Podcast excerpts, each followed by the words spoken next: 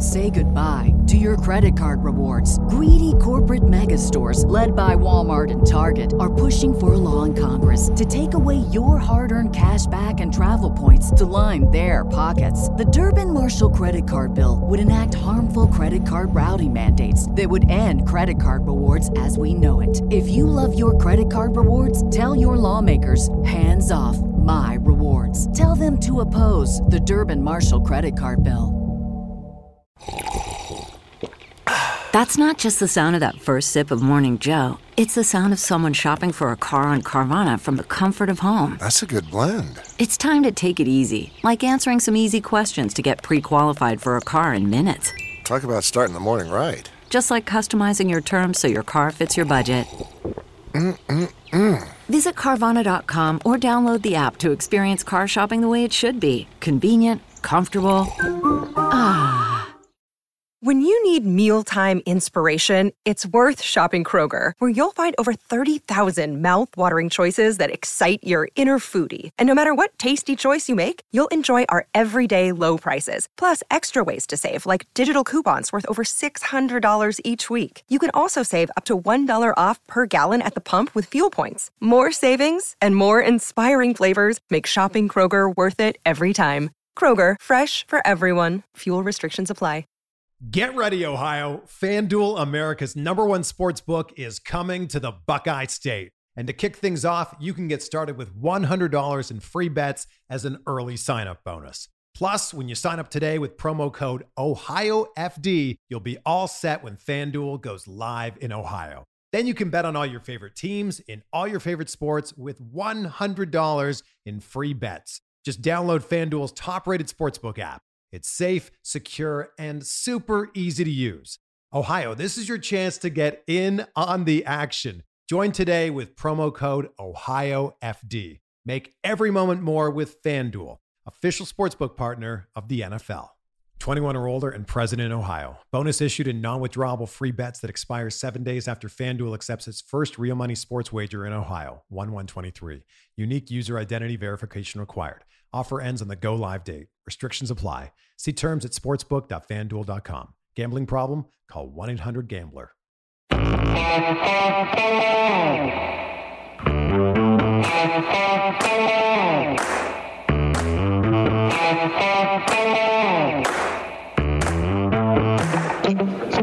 Hi, folks. Welcome to another episode of Film Study. This is Ken McKusick here for this week's Know Your Foe episode, and joining me, a great one, EJ Snyder.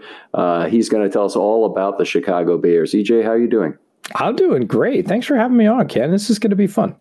Yeah, uh, look look forward to these always. Meeting new people is, is one of the great things about the work we do. You do bootleg football uh, about the Chicago Bears on a weekly basis. Uh, bootleg football is about the whole league, and yeah, we do weekly recaps of all the action uh, with a little look forward. That's on YouTube with my partner Brett Coleman.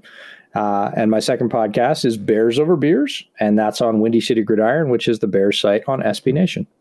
All right. Well, terrific. let's get let's jump right into it. Uh, you know, one of the things I always like to start with is to review the offseason for the Bears, and obviously, you know, we know who probably the biggest acquisition was, but take us through some of the big acquisitions they had, the draft picks, and whatnot. Yeah, this season really was uh, has hinged on the addition of Justin Fields. The Bears' uh, history or lack of history with good quarterback play is well, pretty much near legendary. They've been decades without a true leader at the quarterback position, and Justin Fields brings hope to the franchise more than anything else, and that's been something they've been sorely lacking. Um, it started there, but the rest of the draft was pretty strong as well. Teven Jenkins looked like a good pick. Unfortunately, he's been hurt. Uh, he actually just got back on the practice field a couple of days ago, but there's a lot of potential for him to be a long term starting tackle. Um, Larry Borom, all the way down in the fifth round, uh, offensive tackle from Missouri, uh, has come on again. Got a couple starts in the last week, uh, last couple of weeks at right tackle, and shows some promise there. Khalil Herbert, when David Montgomery went down, uh, showed mm, maybe even a little more juice than David Montgomery. So he looks like he's in the long term plan. So overall, just that would make a pretty good draft class. Um, but the guy to way down in round seven, Chris Tonga, the DT out of BYU, that's a guy that I think can be a down eater for the middle of the Bears defense for a long time to come. Now, I, I, absolutely loved him coming to this draft. And he was a guy, the Ravens drafted a fullback with their last pick around five. And, you know, they have such age on the defensive line, and picking any any defensive lineman would have made a lot of sense. Barmore in the first round, I liked, uh, but I liked Tonga, and you know, I liked offensive tackles that were of a developmental type. But but Tonga was the guy who I really kind of had that pang of regret about the Ravens not getting instead of Mason in round five. Yeah, there's defensive tackle is one of there's a lot of picks in the draft that don't carry a lot of value or, or carry a lot of risk for positional value. Defensive tackle has been deflated in positional value, and those guys tend to be very good values because you could get solid players really from about the fourth round on down. I mean, Tonga's a seventh round player, but there's players all the way four, five, six, seven, where you can pick up a defensive tackle. You don't have to go out and get one of the top mm-hmm. ones, and that guy can turn out to be a guy that ends up playing, you know, four or five hundred snaps a year for you and eating up a lot of early downs. And it's just a great value for teams that know what they're looking for. Yeah, that may be that may be part of the problem though, is that people see a four or five hundred snap rotational player and they think, well, I don't want to, you know, I don't want to use a second round pick on a rotational player like that. But hey, you do need those positions filled, and when they're not filled, you can see what will happen. And uh, in fact, they demand specialists. So you know, while I'm happy the the Ravens, you know, have, have been pretty lucky drafting defensive tackles in particular, uh, you you, you got to have even better luck to get the Tonga as a seven. The Ravens have never had a seven that's been really a, a, a, particularly good player. So uh, that's a great pick. Okay, well, how about the other other free agent acquisitions this offseason? Yeah, they were Bears were very active in free agency. The, the big one, uh, of course, not knowing that they were going to get Justin Fields was Andy Dalton. That was going to be their stability, their bridge, their uh, hopefully they hoped better than average quarterback play going forward. Um, but there are a ton of other guys that Ryan Pace, the general manager, went out and got that have played big roles this season. Angelo Blackson, while we're staying on the theme of defensive line, has been a guy they got that was not a huge and heralded signing, but has played really well for them again in the trenches, so a lot of people don't notice, but he's been very effective. Um, added some receiving threats. They went out and got Marquise Goodwin. Uh, they got Damiere Byrd, who was in New England last year. Um, re-signed some of their own guys. Picked up Damien Williams as really a running back too. Again, not knowing that they were going to get Khalil Herbert. And the running back was running back depth was one of the things that hurt the Bears last year.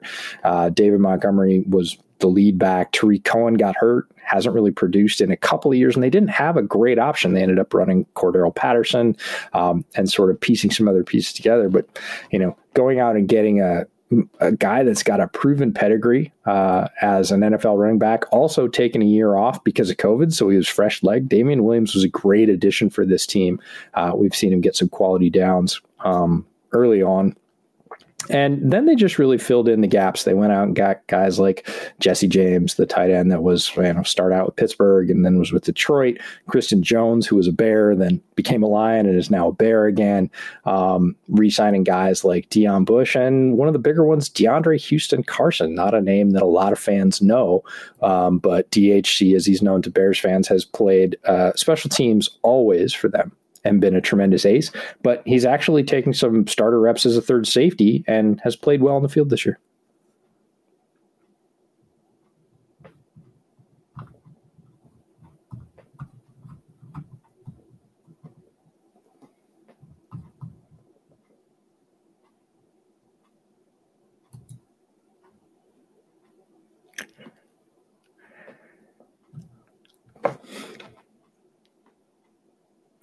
You're on mute. That often happens. I'm, I'm sure that was a great question. I was like, yes. yes. Well, here's the question again. Damien Williams has only 331 carries despite being age 29. The Ravens have a bunch, a, a collection of backs that are that age and older, and uh, and they just released Le'Veon Bell. In fact, uh, today we're recording late on Tuesday night, but uh, never had more than 100. Well, once had more than once in a, 100 carries in a season with Kansas City two years ago. Uh, those are fresh legs. Yeah, absolutely. And quality, like he's a guy that's been efficient with those limited number of carries, never ascended to a starting role, but has played the number two role really well. And in certain positions, running back being one of them, we've seen it with quarterbacks as well. The guy that can hold the clipboard, come in cold, you know, run a quarter when your starter goes down. Those guys are really critical. And the Bears found that out firsthand last year because they ended up with some injuries and they didn't really have a go to RB2. And that left them wanting late in the season for not being able to convert those yards. Guy like Damien Williams comes in, he's got fresh legs, he's got skill. Uh, he doesn't waste runs and uh, he's a good receiver as well. So not a guy that you have to be really down or scheme specific with. You can bring him in almost any down and distance, and he can give you what you need. He's a pass blocker. He is a pass blocker. He's big enough to do it. I would I would put him squarely in the average category, and that is good enough not to get your quarterback killed, and that's not bad. Okay. All right. Now, uh, let's go back to Fields for a second, because one of the interesting things that happened in this draft, I guess you'd say, is that Trey Lance uh, probably was a little bit reachified by the 49ers at number three, correct? I think I have that right. I, I love um, the I love the verb reachified. yes. yes. Uh, how did you feel about that, being a draft guy, and then you know your Bears getting Fields after that? Uh, work out well? Uh, worked out extremely well if you're a Bears fan. Not anything against Trey Lance. The entire scenario that led up to Justin Fields being a Bear is something that somebody, maybe me, down the road is going to write a book about. Like there were so many cascading points and decisions. It is it's like the ultimate butterfly effect in the draft. There is no way, we should be honest, there is no way Justin Fields should be a Chicago Bear. Like there were so many teams above the Bears with more draft picks, more firepower, and more need, quite frankly, mm-hmm. if that's even possible, than Chicago for Fields. There's no way he should have been available, even for the Bears to trade up and get him. Trey Lance was one of the early dominoes in that whole line of events that caused that to happen. Obviously, if he gets taken off the board at two or three, it's a very different scenario for the Bears. Um, Trey Lance gives Kyle Shanahan a lot of things he doesn't have in his current starter, Jeremy Jimmy Garoppolo, but he's choosing not to use them. So it's fascinating. It's a wild thing to watch play out in San Francisco this year that he has a very, very different quarterback in Trey Lance than his starter in Jimmy. And presumably the reason they went and got Lance was because of Jimmy's limitations, a very similar scenario to what played out in Southern California with Jared Goff and McVay saying, well, I can't do this. I got to go get a guy that can do those things to get to the next level, going out and getting Matthew Stafford. Presumably, that's why Shanahan went after Lance. And then he doesn't use him he uses him on like packaged run plays. I think Lance could be a very good player down the road. He's extremely inexperienced. One series, you know, one year as a starter, North Dakota State, a second year in which he played one game.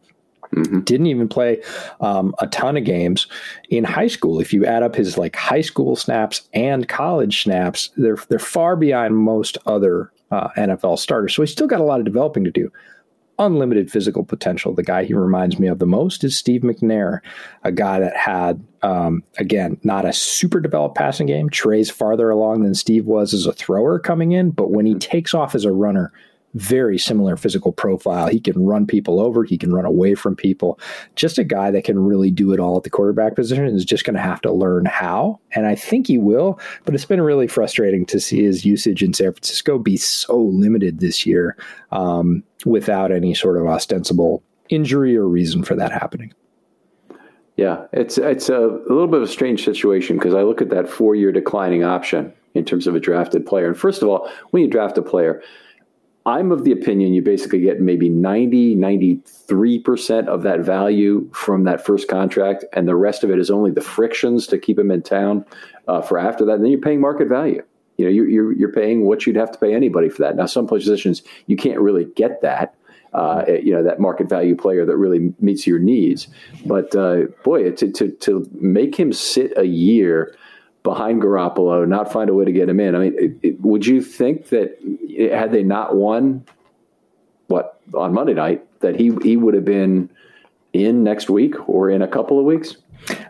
Honestly, we've had this debate on bootleg all year long, and, and if it was us, which it's not, very clearly, um, we think very differently about player development and usage than Kyle Shanahan does on a lot of players, not just the quarterback. But he would have been for us very early Like within the first month, he would have been seeing a significant share of snaps up to maybe a half, at least a third of the snaps. We want to start to ease him in in packages and understand what he has. Um, we understand best chance to win and that you know Jimmy is more polished, but Jimmy's limitations like Jimmy is not one of those guys that's continuing to progress. He is plateaued. He he can do what he can do, and he cannot do things that he can't, which is the whole reason, presumably, that they moved up. That's the thing is third wasn't their slot, right? They made a big trade to go up to spend and go get that guy as an asset, and then they're not using him and it's it's just a fascinating development case. We'll see what happens next year, but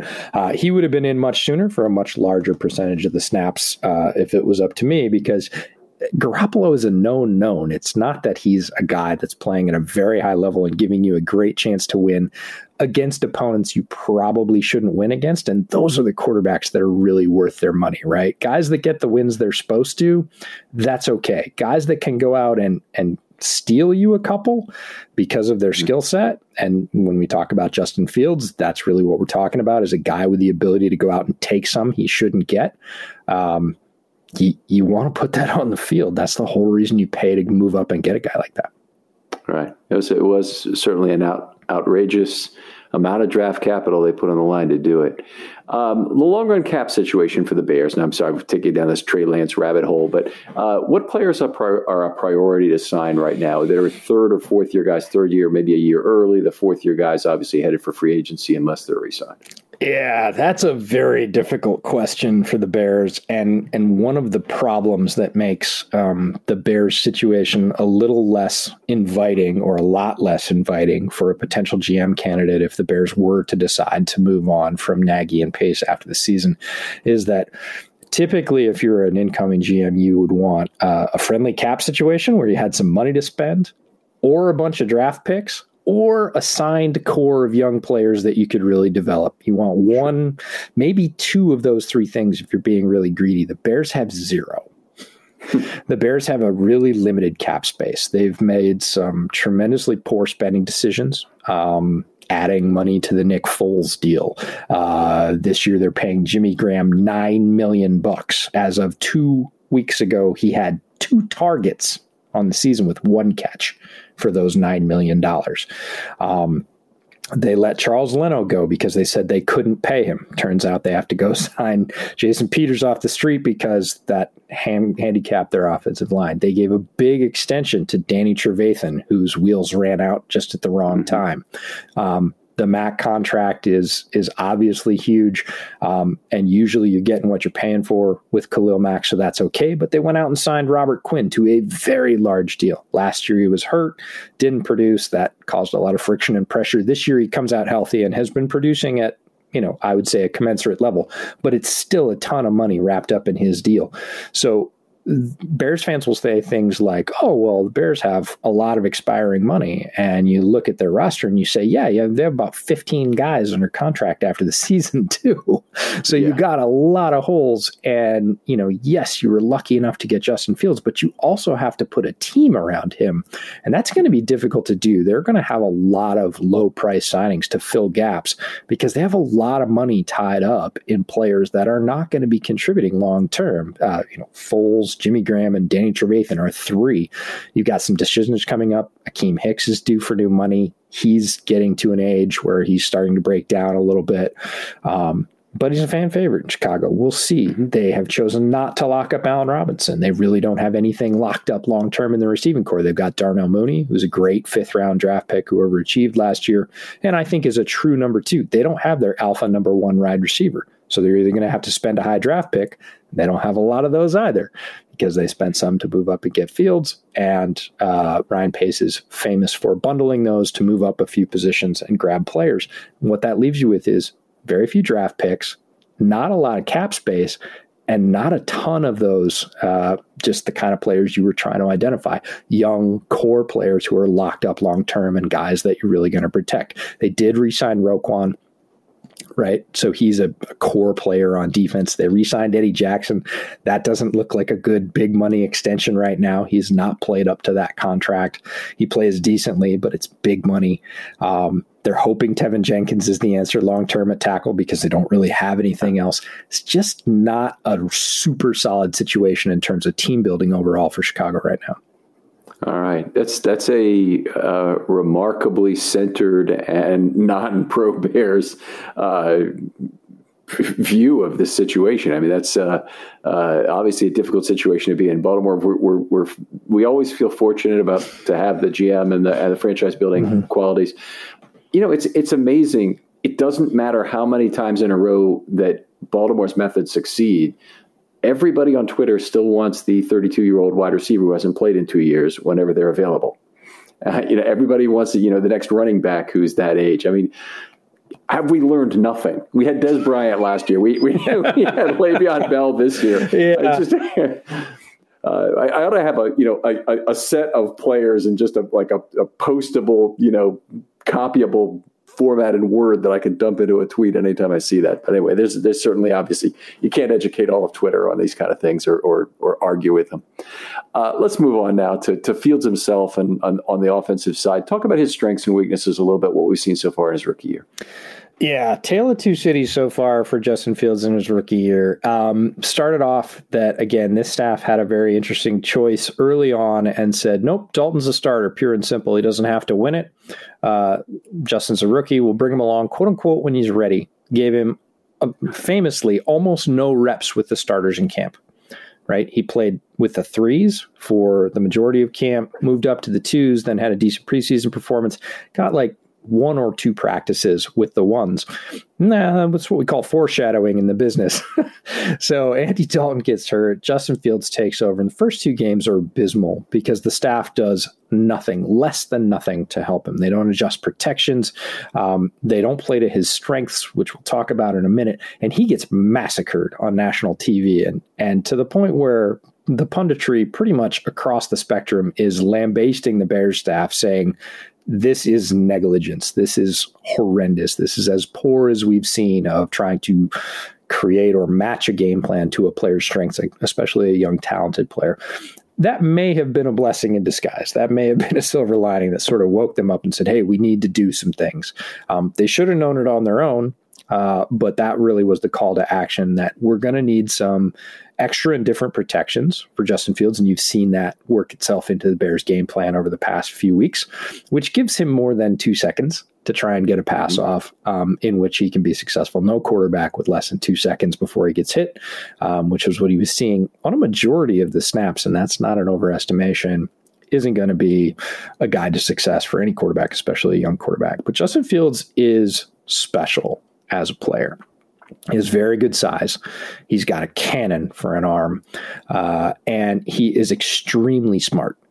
He is not quite a Mensa level talent, I think, mentally, but he is. He has incredible play recognition. He's a very smart guy. He tends not to make the same mistake twice. Very competitive.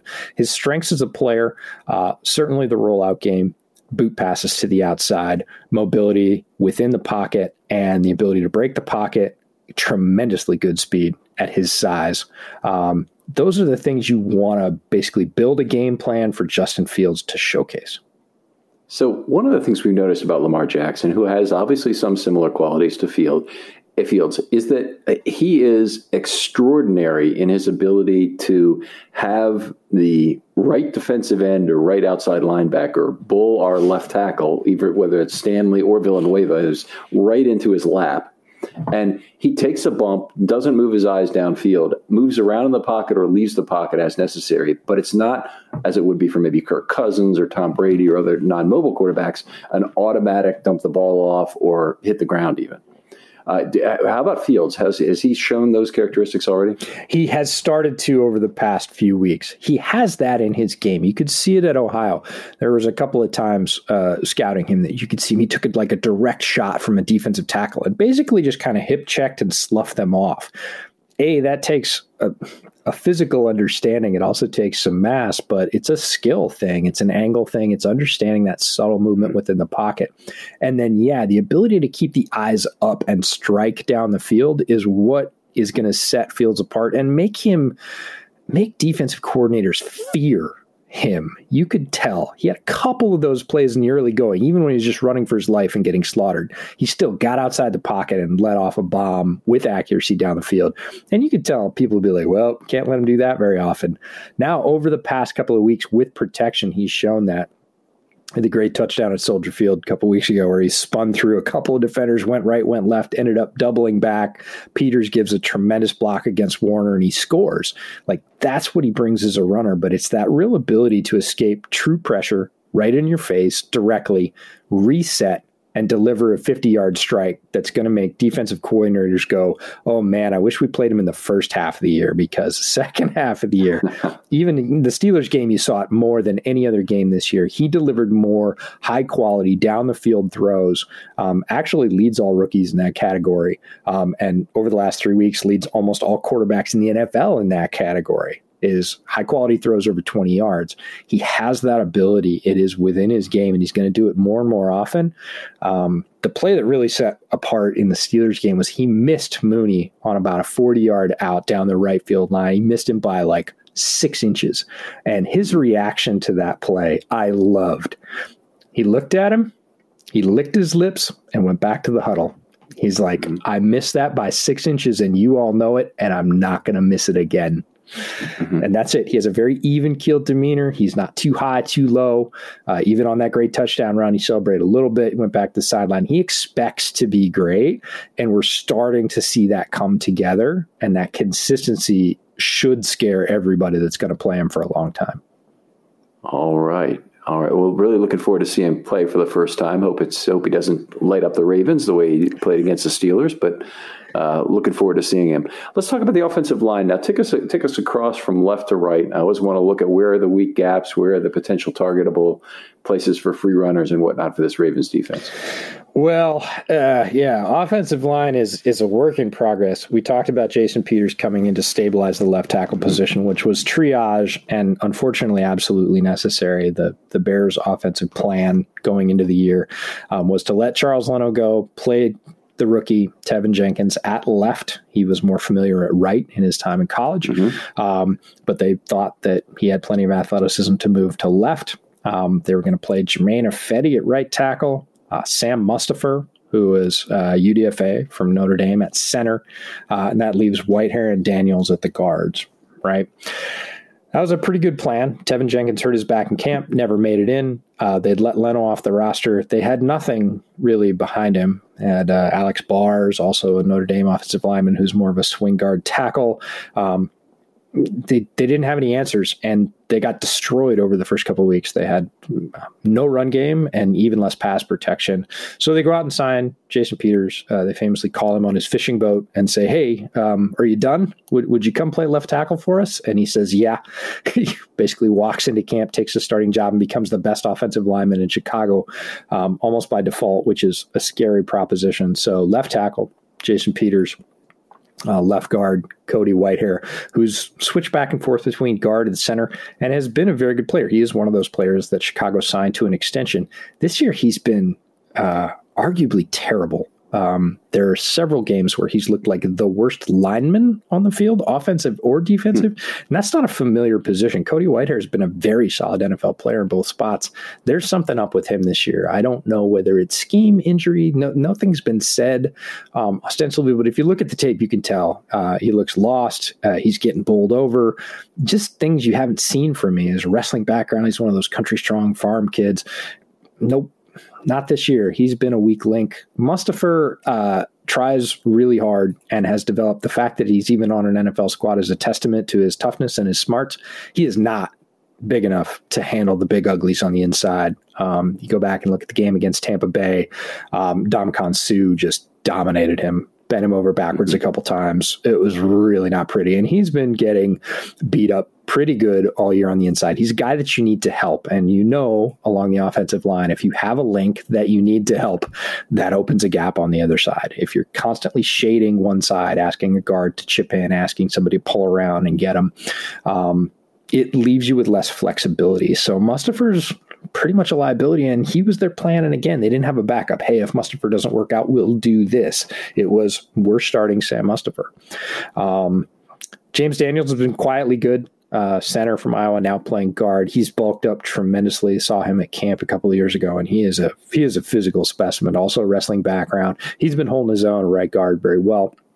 Right tackle's been a bit of a rotating. Have position. they re-signed him? I'm sorry, not yet. Here. James, not Davis. yet. He is a potential. Um, they really have to decide what they're going to do with him, and and and this week mm-hmm. might be kind of key to that because if, well, next week, really, we'll talk about Teven Jenkins in a second coming back and what they might do with him.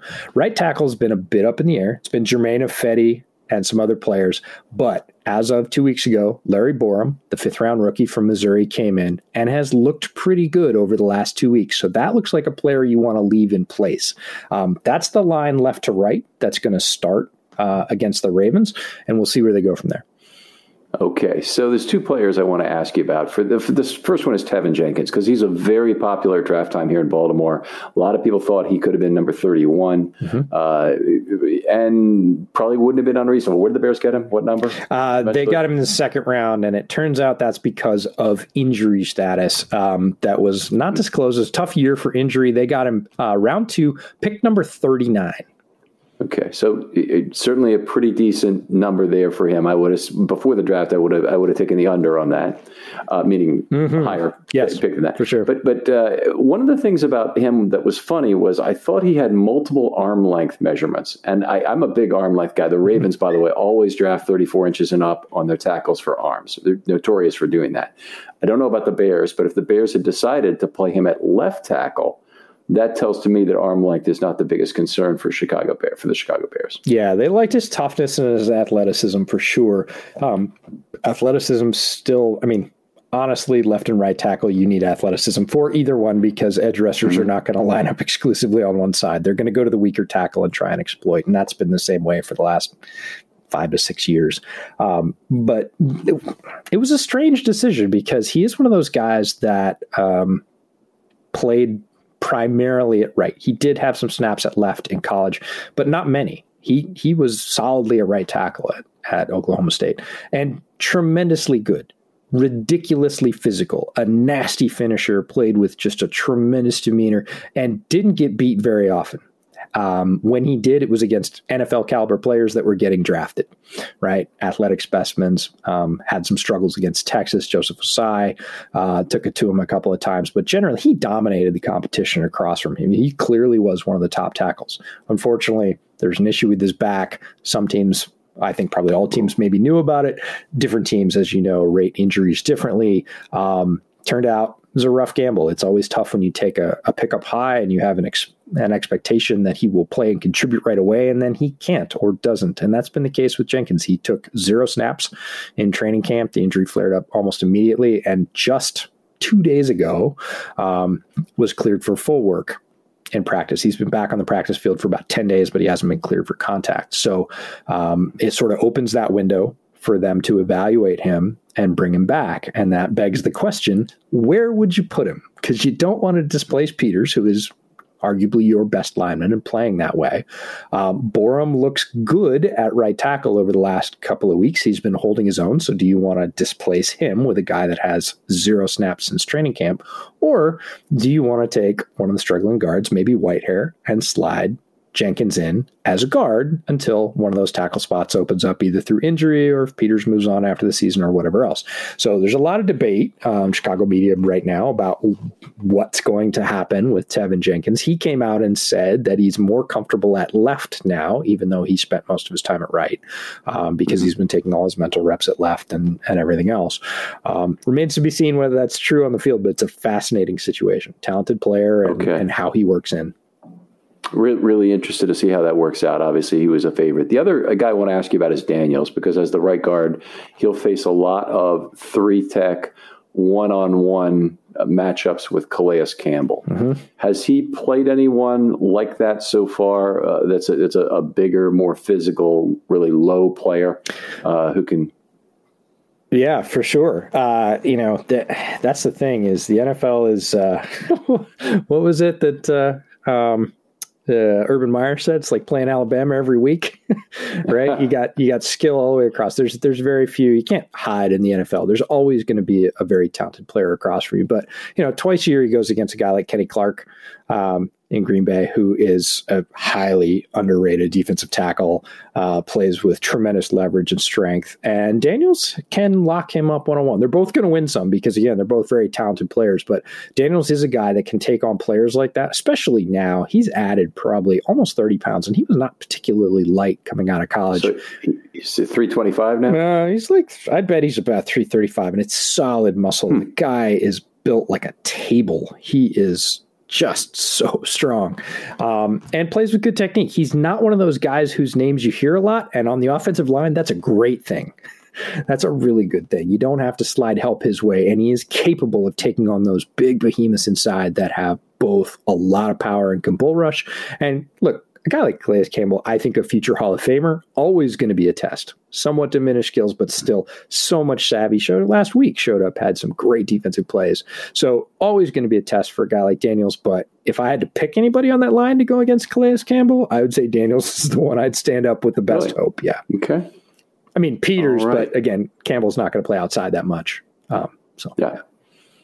That's true enough. All right, I'm sorry we have to probably pick up the pace a little bit, but let's talk about the wide receiving corps. Talk a little bit about what each brings to the offense, and you can include the tight ends in this group too. yeah, I'd love to include the tight ends as receivers. Unfortunately, the coaching staff doesn't think that's what they do. uh, but no, Allen Robinson um, has been a great player, and when we um, certainly on Bears of Over Beers have been an Allen Robinson stand podcast, we're so happy when he signed. Really thinks he he brings everything you need in a sort of 1A receiver, has not been there this year, has just not looked like the same guy. Chicago refused to resign him to an extension, which put him into sort of a lame duck year. Um, they really haven't shown any interest. There was some uh, animosity between the camps there, um, and it seems to have carried over. He just hasn't been playing with the same. Uh, passion and verve. He's a great contested catch guy. Play down the field, he can play short, he can do it all. But um, didn't have a ton of rhythm with Dalton, and has been slow to develop a, a, rhythm with Fields again because Fields didn't have a rep with the one. So Allen Robinson is kind of one of those guys that a lot of fans will know, um, but is not having a tremendous impact this year. Darnell Mooney is the number two, but sort of the de facto one A in terms of targets very fast player out of Tulane, fifth rounder last year, runs very good routes and plays surprisingly tough in the run blocking game for a guy that's not um, physically super large. Um, I think he's got a long term future in Chicago. Uh, third receiver's been a bit surprising. They brought in again both Marquise Goodwin, Damiere Byrd. Um, they drafted Dazz Newsome. Uh, none of those guys has received a lot of targets. Again, Chicago hasn't had the ability to throw, so they haven't had a lot of pass reps throughout live game action. Um, Goodwin made a few catches over the last few weeks. Damiere Byrd's been a complete no show. Um, Dazz Newsome broke his collarbone early in camp and really hasn't seen the field, um, even though he is back and cleared to play. Um, he's been a healthy scratch for a few weeks. So, really, it's kind of Darnell Mooney and not much else because, again, uh, I alluded to it, but the the staff really doesn't think of the tight end as a receiving position. Cole Kmet just started to get targets and catches uh, over the last couple of weeks. We mentioned Jimmy Graham was riding at two targets up until two weeks ago. He had some catches against the Steelers. Um, they brought in Jesse James. They've targeted him some in the red zone, but he's not a true receiving threat. They really brought him in to be a blocker. Um, they've got Jesper Horsted, who I like a lot but um, has shown some great reps in the preseason. Um, had a couple of game, had one game last year, the the Jesper Horsted game, where he actually broke open a bunch of receiving yards, um, but hasn't cracked the field as a starter this year. So the receiving corps is not what I would call formidable. Okay. Now go back to Mooney for a second, since he really seems to be playing the best this year. Smaller guy at 5'9", 175. Uh, is he a guy who plays a lot in the slot, or does he still play wide in the in the way the Bears line up? They've been playing him outside. Everybody said slot guy, and what he really showed over the development in his rookie season was he wasn't just a slot guy, and he can win outside. He can win against press, which is what every rookie receiver has to face when they get to the NFL. Usually, a lot more than they do in college. Mooney showed a lot of savvy in releases and routes. And that let him be flexible for the staff to be able to play outside. Um, has has had success against bigger corners. Uh, famously, there's quite a few uh, TikTok videos of him burning Jalen Ramsey on a route because he hmm. got away from Ramsey at the line, one of the best press corners in the game um, and was able to get him turned around, put him in a blender, um, got free. Uh, unfortunately, the quarterbacks overthrew him last year. Uh, but Mooney is a guy that's got a lot more skills, I think, than anybody, including me. I was a big Darnell Mooney fan, but didn't think his game was as nuanced and developed. Really showed that he learned quickly uh, and developed as a rookie, and that's why I think he's got a future in Chicago. All right, terrific. He'll certainly face some aircraft carrier corners with the uh, with the Ravens. I, I, I, missed it. Did you talk about the tight ends in this group? Yeah, tight ends are uh, so Cole Kmet, the starter. Uh, after that, largely Jesse James as a blocker. They've used Jimmy Graham very sparingly and Jesper Horsted almost none. Right. All right. Uh, let's go into the backfield then. Uh, running back, first of all, do they, do they like to use a fair amount of 21, or are they primarily a team that plays without a fullback and a lot of 11? They are not a fullback team. Uh, they will occasionally slide uh, a different tight end who's injured at the moment, JP Holtz, sort of as a de facto age, but I don't think they have one straight eye lead blocking run play in the playbook. You just don't see it. They don't have a true fullback on their roster. Um, they're going to run single back or occasionally double back in a pistol, uh, but neither of them is a blocker. Okay, so they, they do have run a little bit of pistol this year. I was going to wonder about that with Fields. Do they play a true mesh point where, where Fields is doing a read option? What are they doing with that? Yeah, they didn't for the first couple of games, and that was part of the outcry. Was how are you not running any RPO game with Justin mm-hmm. Fields and that skill set? And they really didn't. Um, and then they did it, and they did it badly. the first year, the first game that they brought RPO in, which was Fields' third start, um, it looked forced. I put out a tweet that said Bill Lazor, the offensive coordinator, looked like he ran down to 7 Eleven and said, Give me your RPO plays. I got to run some. um, it didn't look well practiced. Um, it wasn't very successful because it wasn't very well executed. Um, so they've kind of gone away from that and they're back to more PA, right? They're back to straight play action because that is field strength. Like under under center play action or pistol? Uh, they've he's been under center more, which is interesting because he was mm-hmm. almost he had almost no under center snaps playing at Ohio State. Like he had a but it's, handful. It's turn your turn your back to the defense play action as opposed to uh, uh, what do I call it? Forward, fa- all other forward facing fakes, which can just be a hand check to a running back coming by in the pistol, Cor- or it could be a yeah. correct. When they're bringing when they're when they're moving Justin Fields under center and they got David Montgomery behind him, it is a true turn your back and pivot. And Fields has. Mm-hmm. Great footwork. He's quick enough to do that, and then he has the arm to deliver good reacquisition of the field for Fields that that he's a, a player who's able to do that because it's a, one of the reasons they changed with Lamar Jackson, I believe, although they've never gone come out and stated that from a pistol to a sidecar. I mean, the Ravens offense was terrific in 2019 with pistol, but they moved to sidecar and they almost never play pistol anymore. I think because it allows Lamar Jackson to keep staring at the defense and keep reading it as the plays running there. And he was having some other issues with with turning to the wrong side in pistol. You've probably seen this out of some young quarterbacks that uh, you have a busted play every once in a while that occurs because they forget left or right. Indeed, or or mix it up in their head, or their or the running back does, and it, it looks bad any of those ways. Uh, two of the things that help Justin Fields as he's moved under center because again he didn't have a lot of experience there. But the, the two real positives for him are that great memory uh, and pre-snap reads. He's very smart. Mm-hmm. He understands. They've they've instituted a little bit more pre-snap motion to help him figure out what that defense is. Once he sees that, he can kind of lock that picture in his mind. Um, very good at holding where all the players are and anticipating where they're going to be. Uh, and what he's starting to get now is how fast that happens. That was you know that was famously what was getting him. And he is a guy that under pressure starts to slow down a little bit. He doesn't panic and play too fast. There's kind of two reactions to young players under pressure. One is panic and just chuck it, and the other one is kind of slow down. And then you'll see those players early on taking sacks they shouldn't. Um, he's more of the slow down because he's I'd say he's almost overthinking it. He's thinking about all the options.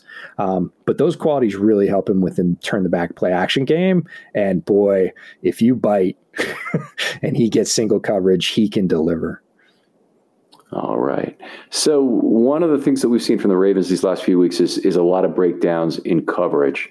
Uh, how, how can Fields attack a defense to try and see if he can encourage some of those? Well, one is eye discipline for sure, right? I I think all defenses, whether they say it or not, are going to treat a rookie with a little bit less respect in terms of eye mm-hmm. discipline.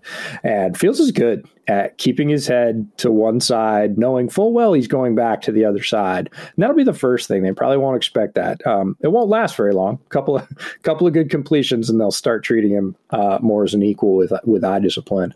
Um, the other thing is he can just challenge you with his arm. Like they're they're going to believe that they're in good coverage until he completes balls into tight windows, which he can and does do. And then they're going to again say, damn, like, you know, step and a half is not enough. It's got to be a step because he, I was right there and he still fitted in. Um, he's got a good velocity and great location. Um, if he's if he throws from almost any platform, especially a set platform, uh, it's hard to keep up. He has enough velocity that even 20, 30 yards down the field, a step and a half is not going to get it in coverage. Um, you get a couple of those completed, you're going to see those defensive backs start to play with a little bit more respect and a little bit more fear, right? If you know that's possible, you got to be right in your steps. You can't take a step in the bucket. You, you know, you can't be shading over to help that safety that's been having a rough time for the last couple of weeks. You gotta, you gotta all play your assignment, or he will find it.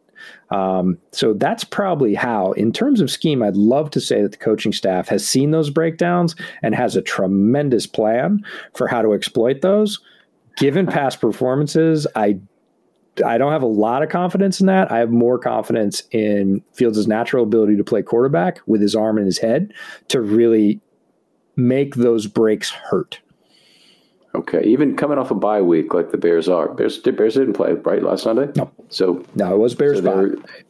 Mini bye for the Ravens with the Thursday night game. Even coming off a game like that and seeing the way that things have broken down for the Ravens in the secondary, Still no. No, the offensive game planning for Chicago is not what I would call a strength. It's been better since Lazor took over play calling, but play calling is not game planning. It's not putting the plays mm-hmm. together. I still believe that's fair, you know, firmly in Matt Nagy's purview. He always says it's a team activity they have not been terribly clear about whose role is what, um, with the exception of saying Bill Lazor's calling plays. So Nagy didn't take all the heat anymore. And Bill Lazor is better. Play calling is an art, and Nagy is not a great play caller.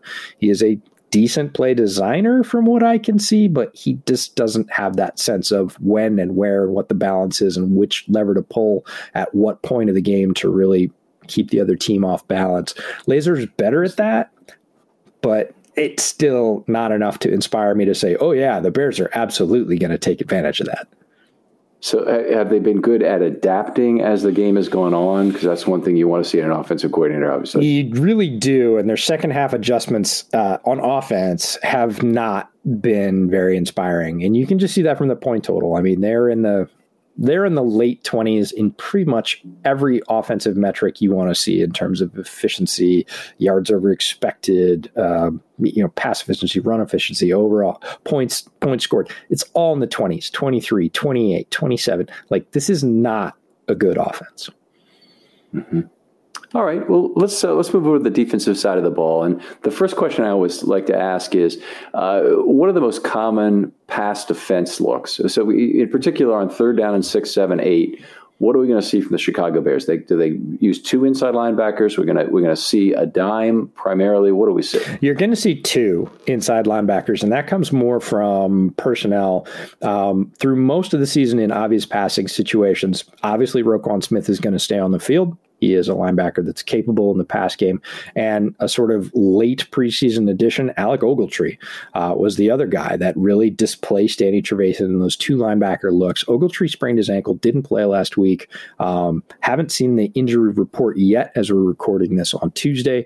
Um, it'll be really interesting to see whether or not Ogletree's healed up enough to play because he does have more mobility in the pass game. Trevathan is not strong against anything but the sort of short and between the hashes, hashes passes passes. He is not a guy that's going to get out. He is not a guy that's going to run down the seam. As a result, his snap count's been pretty low this year. But that's typically the linebacker setup you're going to see. As for Sean Desai, the new defensive coordinator this year, who has been with the Bears for six years, so through three regimes, Sean Desai has survived. Um, he is the head man on defense and really his lessons are from Fangio and Staley. He was uh, Brandon Staley was the inside linebackers coach on a staff that Sean Desai was familiar with. So he's going to run that two high safety look. He is not a single high guy for the most part.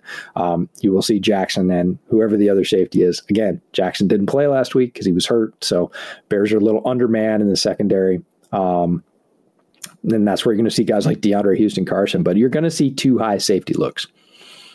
Okay. Now I know I'm getting old when Alec Ogletree is now 30 years old because it seems like yesterday he came out of school. Uh-huh. Um, but but a guy a, a, guy who is not the player he once was, I think is fair to say. Um, what does he still do well in terms of the snaps he plays? Yeah, when he was healthy, it was a bit of a revelation because he was a true street free agent. They did not sign him off another team, or really when he was released, he just hadn't been signed in the free agency period yet. And they signed him late. Right. They signed him like the third preseason game, uh, which was the last one this year. So it was a late addition, and um, his reps through camp after that point really earned him the starting job because, again, pass defense is the primary defense uh, in the NFL now. And he's better at that than Trevathan. It's a little sad that a street free agent who is 30 years old, who's been a journeyman, was automatically the default starter, but that was the case. He played better than anybody on the roster and honestly played pretty well. Still moves decently in the pass game. Um, his run fits are decent, but not what I would call strong. He's not a force against the run, but he's not going to generally choose the wrong gap and give up a 25 yard gain. Um, so I would say he's solid there, but in pass coverage, mm, I would say short to medium. again, not a guy that's going to run with somebody like Travis Kelce deep down the seam. Um, but in short to medium, he's been surprisingly effective against the pass. And it's funny which fan base you talk to about Alec Ogletree, because if you say it to Giants fans, they're like, he's trash right? He played terribly within the Giants system, and it was just wasn't a fit for him. All Giants fans think Alec Ogletree is a huge bust and will disappoint you. if you talk to Rams fans, they have maybe mixed opinions. If you talk to Bears fans, they think he's a really good linebacker because that's just how they've seen him play. All right. Well, fair enough. The, the uh, with the Jets last year, I don't think that he had that great a, a, a rep as uh, you know being that. But the New York fans probably hated him already, uh, so it, did, it didn't really matter that much. Uh, the uh, the thing I always look for in an inside linebacker is awareness of what's happening between level two and level three. I, I, where are the Bears linebackers in terms of that kind of awareness? Because the Ravens linebackers, other than than Bynes, do not have it at all. Yeah, uh, like literally, players become invisible when they go behind them. Oh well, Roquan has it. Roquan is an excellent player, definitely living up to his high draft status and and continuing to improve. He's a guy that can go forward, can go backward. Um, he was even he's even been straight up uh, wide receiver coverage this year occasionally for Sean Desai, and Sean's comfortable letting him do that because he's got enough speed to get sideline to sideline. He understands what's happening behind him. Um, Ogletree has some of that as well, but he's also going to have that release point where it's very clear that I am giving this to the safety because I'm I'm out of gas. I'm not supposed to be 15 yards deep and sprinting. Um, uh, and those are the two guys that play the most. Trevathan, uh, he has great awareness. He doesn't have the ability to get there anymore, so it really doesn't matter. He can he can point and say that guy's coming, but he's not going to make a play on that ball anymore. Um, so those are the three linebackers that are going to play the most. The the Bears will drop their edge rushers, which they consider linebackers, list as linebackers in coverage. Uh, they'll do it with Quinn. They'll do it with Mack when he's healthy. Mack's not probably healthy for this game. He's probably going to be listed as doubtful. I doubt very much he'll play. It's really a week or two till he's back at full strength. But they will drop their ends. They were doing it with Jeremiah Attaochu before he was hurt. Um, guys they run off the edge, they will drop in short in short coverage to take those little diagonal routes away. Um, those uh, very famous little block and release routes by tight ends. Um, they will mm-hmm. they will drop the edge players to do that, uh, much to the chagrin of Chicago fans who think that all edge rushers should only go forward every down. Uh, but you will see that as well. Um, behind that, again, more than five yards, that that's not edge territory. So behind them is not going to be. So it's really Roquan in terms of that deep third um, awareness. He's very good at it. Other than that, okay. I wouldn't bet him. All right, fair enough. Let's uh, let's talk about uh, the pass rush scheme and personnel. Maybe go across uh, front four or front five when they when they show that kind of look uh, in terms of the players. Yeah, I'd I'd love to. Uh, begin, beginning in the season, you know, any pass rush with Chicago starts off with Khalil Mack. He's been banged up enough to be out. He's played banged up quite a bit in Chicago. This is enough that they said, "Look, we're giving you." Three to four weeks off. We're not trying to bring you back before that, which is also very rare because this is a staff that loves the term day to day. And they very clearly said, look, he's going to miss almost a month. Um, so interior, if we're talking about pass rush, Akiem Hicks is their best pass rushing defensive tackle. Eddie Goldman is their true nose tackle. Um, if they're bringing in again another defensive uh, tackle, they'll bring in Bilal Nichols uh, on say nickel or dime downs to play next to Hicks, uh, or Angelo Blackson, the guy I mentioned earlier, because he's a big guy, but he's got a surprising amount of mobility. So he he primarily backs up Hicks, but occasionally plays with him on the inside. Uh, on the outside, it would be Khalil Mack, but instead it's going to be Trevis Gipson, uh, who is a guy they went out and got last year as a rookie from Tulsa. Uh, had a really good game earlier in the season. Is not a guy that uh, I think is at a level yet in his development where solo without help or a guy like Khalil Mack drawing coverage uh, is going to be super effective. And then Quinn on the other side, again, hurt last year, didn't really show what he could do. This year has come out on fire and was over the first month of the season easily the best defensive. I'll call him defensive line player, even though they list him as a linebacker. Um, is certainly the best pass rush player on Chicago by far, um, both in production and pressures, hurries, hits. Um, has dropped off a little bit, but is still playing pretty well. Getting to that point, though, at his age, they need to rotate him out for some snaps, and that's tough because they just don't have a lot of other guys. I mentioned Jeremiah Attaochu, who was a primary backup earlier. He tore his pec. He's out. Um, so they're a little bit understaffed, and that pass rush has dropped off because of it. And unfortunately, secondary is not good enough to keep up with that. I, I, did want to ask you about defensive rotation on the defensive line. So, have they been pretty good about not? And I, I think of this as being a bear strength from the past about not really overplaying individuals? On the inside, more successful. Uh, they're definitely, you can tell Akiem Hicks is on a bit of a snap count, uh, which is good. He needs to be. Um, he's a guy that wants to play all the time, but at his age, he's going to be less effective, especially deep in the season if you don't manage his workload now. Getting guys like Blackson, getting guys like Khyiris Tonga, who primarily backs up Eddie Goldman, but can come in um, and show a little bit of pass rush on third and long if they need to get Akiem a break. Um, Bilal Nichols uh, hasn't continued to develop. He came out of the gate crazy well as a rookie, sort of leveled off and has regressed a little bit. On the interior, they're rotating okay. On the exterior, just because of injuries to Mack, to Attaochu, uh, to those guys, it's getting a little bit thin, and some of those guys are, are having to play to the point where they're tired, and that's going to kill the effectiveness of the outside pass rush. It looks to me like Nichols is the guy who's played about the most snaps of the interior guys, about 40 snaps a game. Does that match with? Yeah, because he can play in either spot depending on down. Again, he can be a down lineman. Uh, they can bring him in as a true defensive end if they're running a three down front, and they do that. Um, so, and occasionally they'll just line him up as a straight nose and say, "Look, eat some, you know, give Eddie a break if if Khyiris is ready or if Chris is ready to go. Um, so he is a jack of all trades, and because of that, his snap counts up. All right. All right. Terrific. Uh, you took us through the DL there. I think we talked about the linebackers a little bit earlier, the off ball linebackers. So take us through the secondary and go across the, the shelf from left to right. Yeah. Uh, so we'll start with Jaylon Johnson because I love Jaylon Johnson, and he is the shining star of the secondary for Chicago. The starting outside corner, uh, drafted out of Utah two years ago, came in and played immediately very, very well and has continued to do so. Um, the one sort of true thing that you can count on in the second secondary. Um, the Bears famously let Kyle Fuller go. He ended up signing with Vic Fangio in Denver. Um, and that left the other outside spot as a real question mark. They have chosen to fill it with Kindle Vildor, um, fifth rounder from a couple of years ago out of Georgia Southern. Uh, on the short side to play outside corner, uh, in my opinion, and has not had tremendous success. Has allowed a lot of yards. Uh, not too many touchdowns, but the efficiency throwing against Kindle Vildor has been really good. PBU numbers really low. Um, has not been a force. Um, definitely somebody that the opposition is picking on. Um, so that's mm, we'll just go with not great. Um, the safeties, you would think that Eddie Jackson is again the real strength, and he has played quietly very well in pass coverage. He is famously not a good tackler. Um, unfortunately, made some comments to the press earlier about, "Hey, you don't need to tackle; you just need to make turnovers." Unfortunately, he hasn't been doing either, and now he's hurt.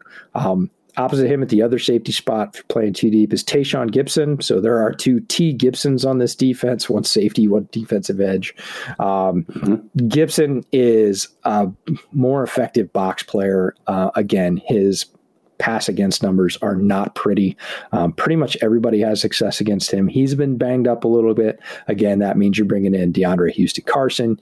Uh, Deon Bush has been subbing in. Deon Bush was also banged up. So they're pretty thin along the back. They've been playing some of their larger corners, uh, like Marquise Christian in sort of safety roles. Xavier Crawford's rotated in. The true nickel right now is Duke Shelley. Um, and he's played okay. Again, a later round guy. They got him in the sixth a couple of years ago. He was hurt uh, during his career at uh, Kansas State. Um, has showed flashes, but boy, not somebody you want a primary matchup against. Some of the you know best slot big, especially big slot wide receivers, even in the division. Um, Duke Shelley's just not a match for them, and and his defensive pass efficiency statistics say that that he's not a shutdown guy. So the bottom line is this secondary gets by on the pass rush. When the pass rush is working, they can look okay.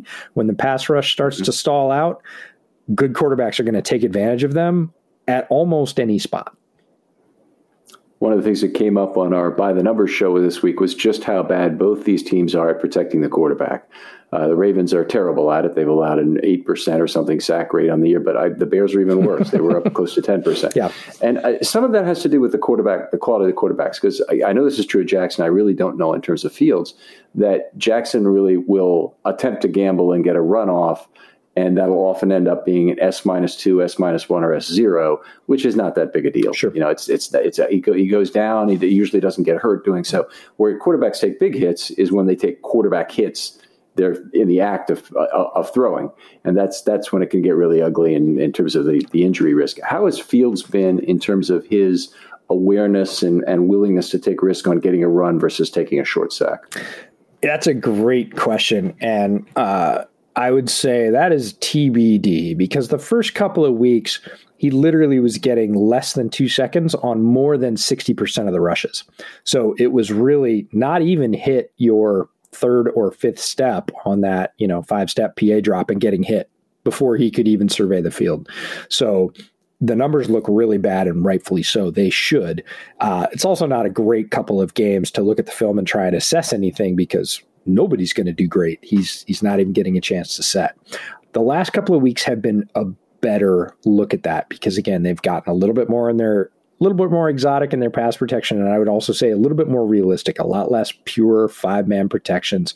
Um, some fun things like tight ends pulling across the formation to pick up rushers off the other side, a little bit more sophistication. Um, and Fields has managed that really well. He understands those protections very well for starters. So he will see the weak areas doesn't look to run first. He is a solidly, I am not a running first quarterback. But if you give him a gap, he's got 4 4 speed. He can take advantage of it for a lot of yards.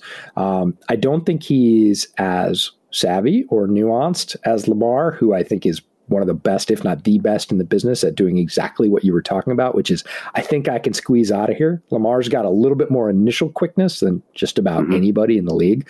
Um, certainly more than Fields. Fields is fast, but he's not super quick. Lamar is super quick, and that allows him to to gamble and have that pay off a lot in that particular situation. By the way, just I, I don't I don't like to contradict people at all, but I would say that Fields and Lamar there's almost no difference in speed. What's really special about Lamar is what was special about Gale Sayers is he reads leverage better than virtually any player in NFL history.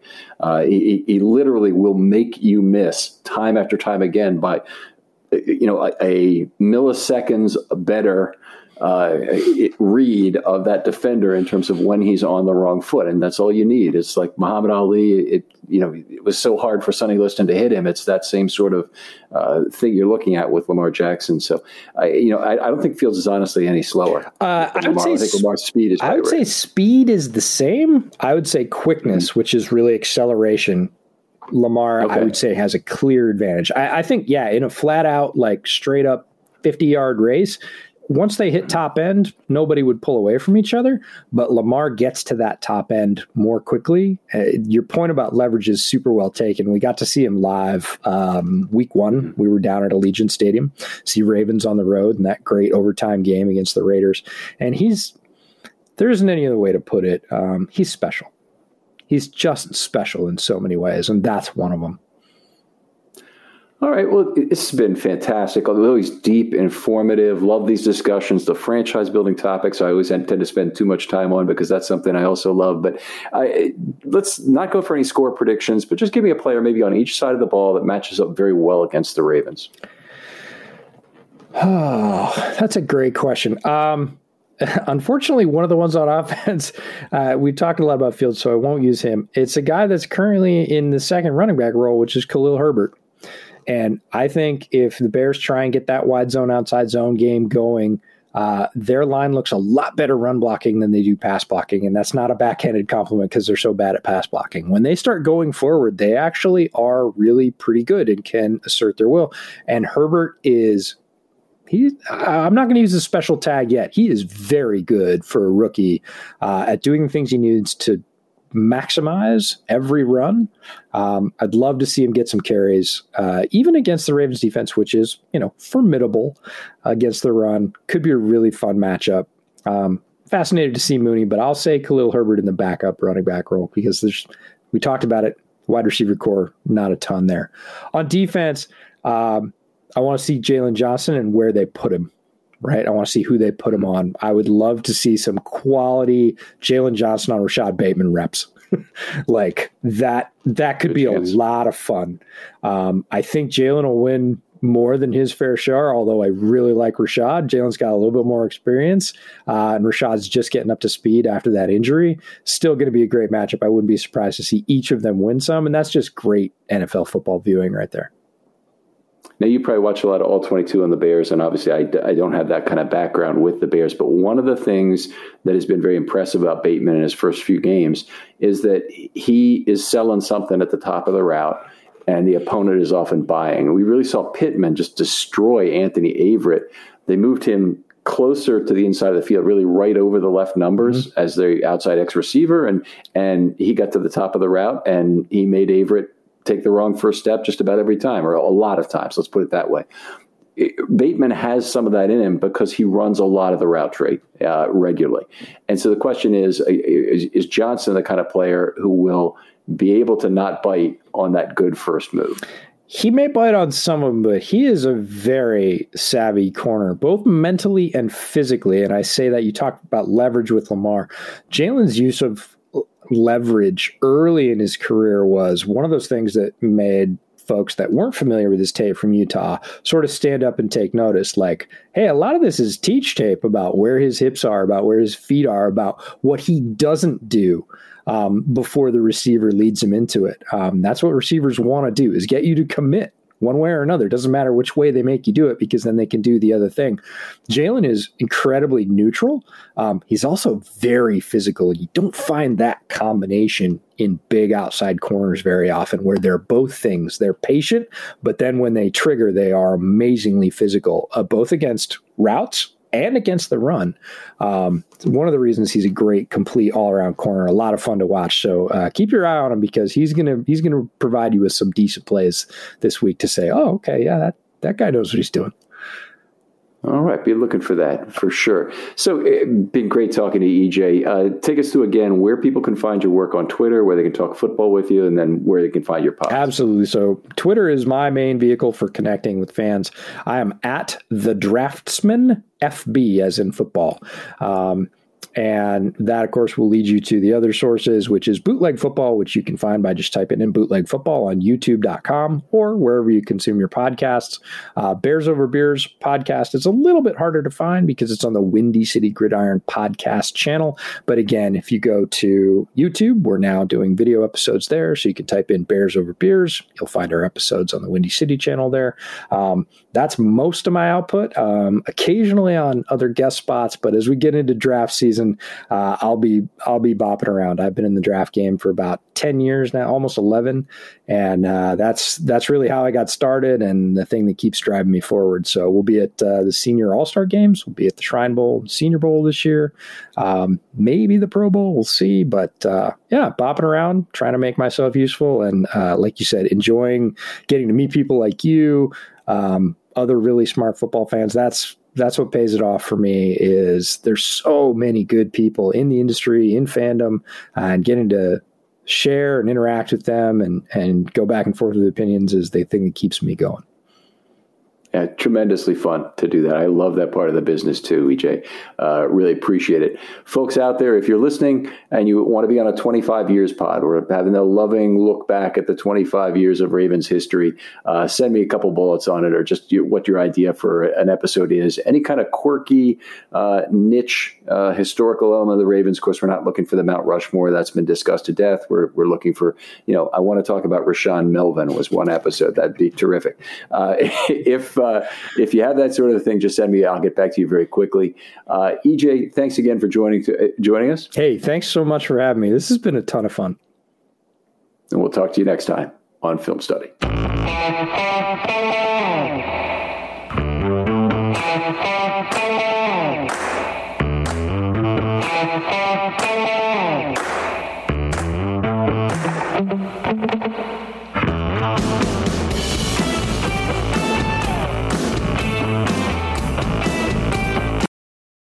Say goodbye to your credit card rewards. Greedy corporate mega stores, led by Walmart and Target, are pushing for a law in Congress to take away your hard earned cash back and travel points to line their pockets. The Durbin Marshall credit card bill would enact harmful credit card routing mandates that would end credit card rewards as we know it. If you love your credit card rewards, tell your lawmakers hands off my rewards. Tell them to oppose the Durbin Marshall credit card bill. The comfort of your favorite seat is now your comfy car selling command center, thanks to Carvana. It doesn't get any better than this. Your favorite seat's the best spot in the house. Make it even better by entering your license plate or VIN and getting a real offer in minutes. There really is no place like home. And speaking of home, Carvana will pick up your car from yours after you finalize your offer. Visit Carvana.com or download the app and sell your car from your comfy place. When you need mealtime inspiration, it's worth shopping Kroger, where you'll find over 30,000 mouthwatering choices that excite your inner foodie. And no matter what tasty choice you make, you'll enjoy our everyday low prices, plus extra ways to save, like digital coupons worth over $600 each week. You can also save up to $1 off per gallon at the pump with fuel points. More savings and more inspiring flavors make shopping Kroger worth it every time. Kroger, fresh for everyone. Fuel restrictions apply.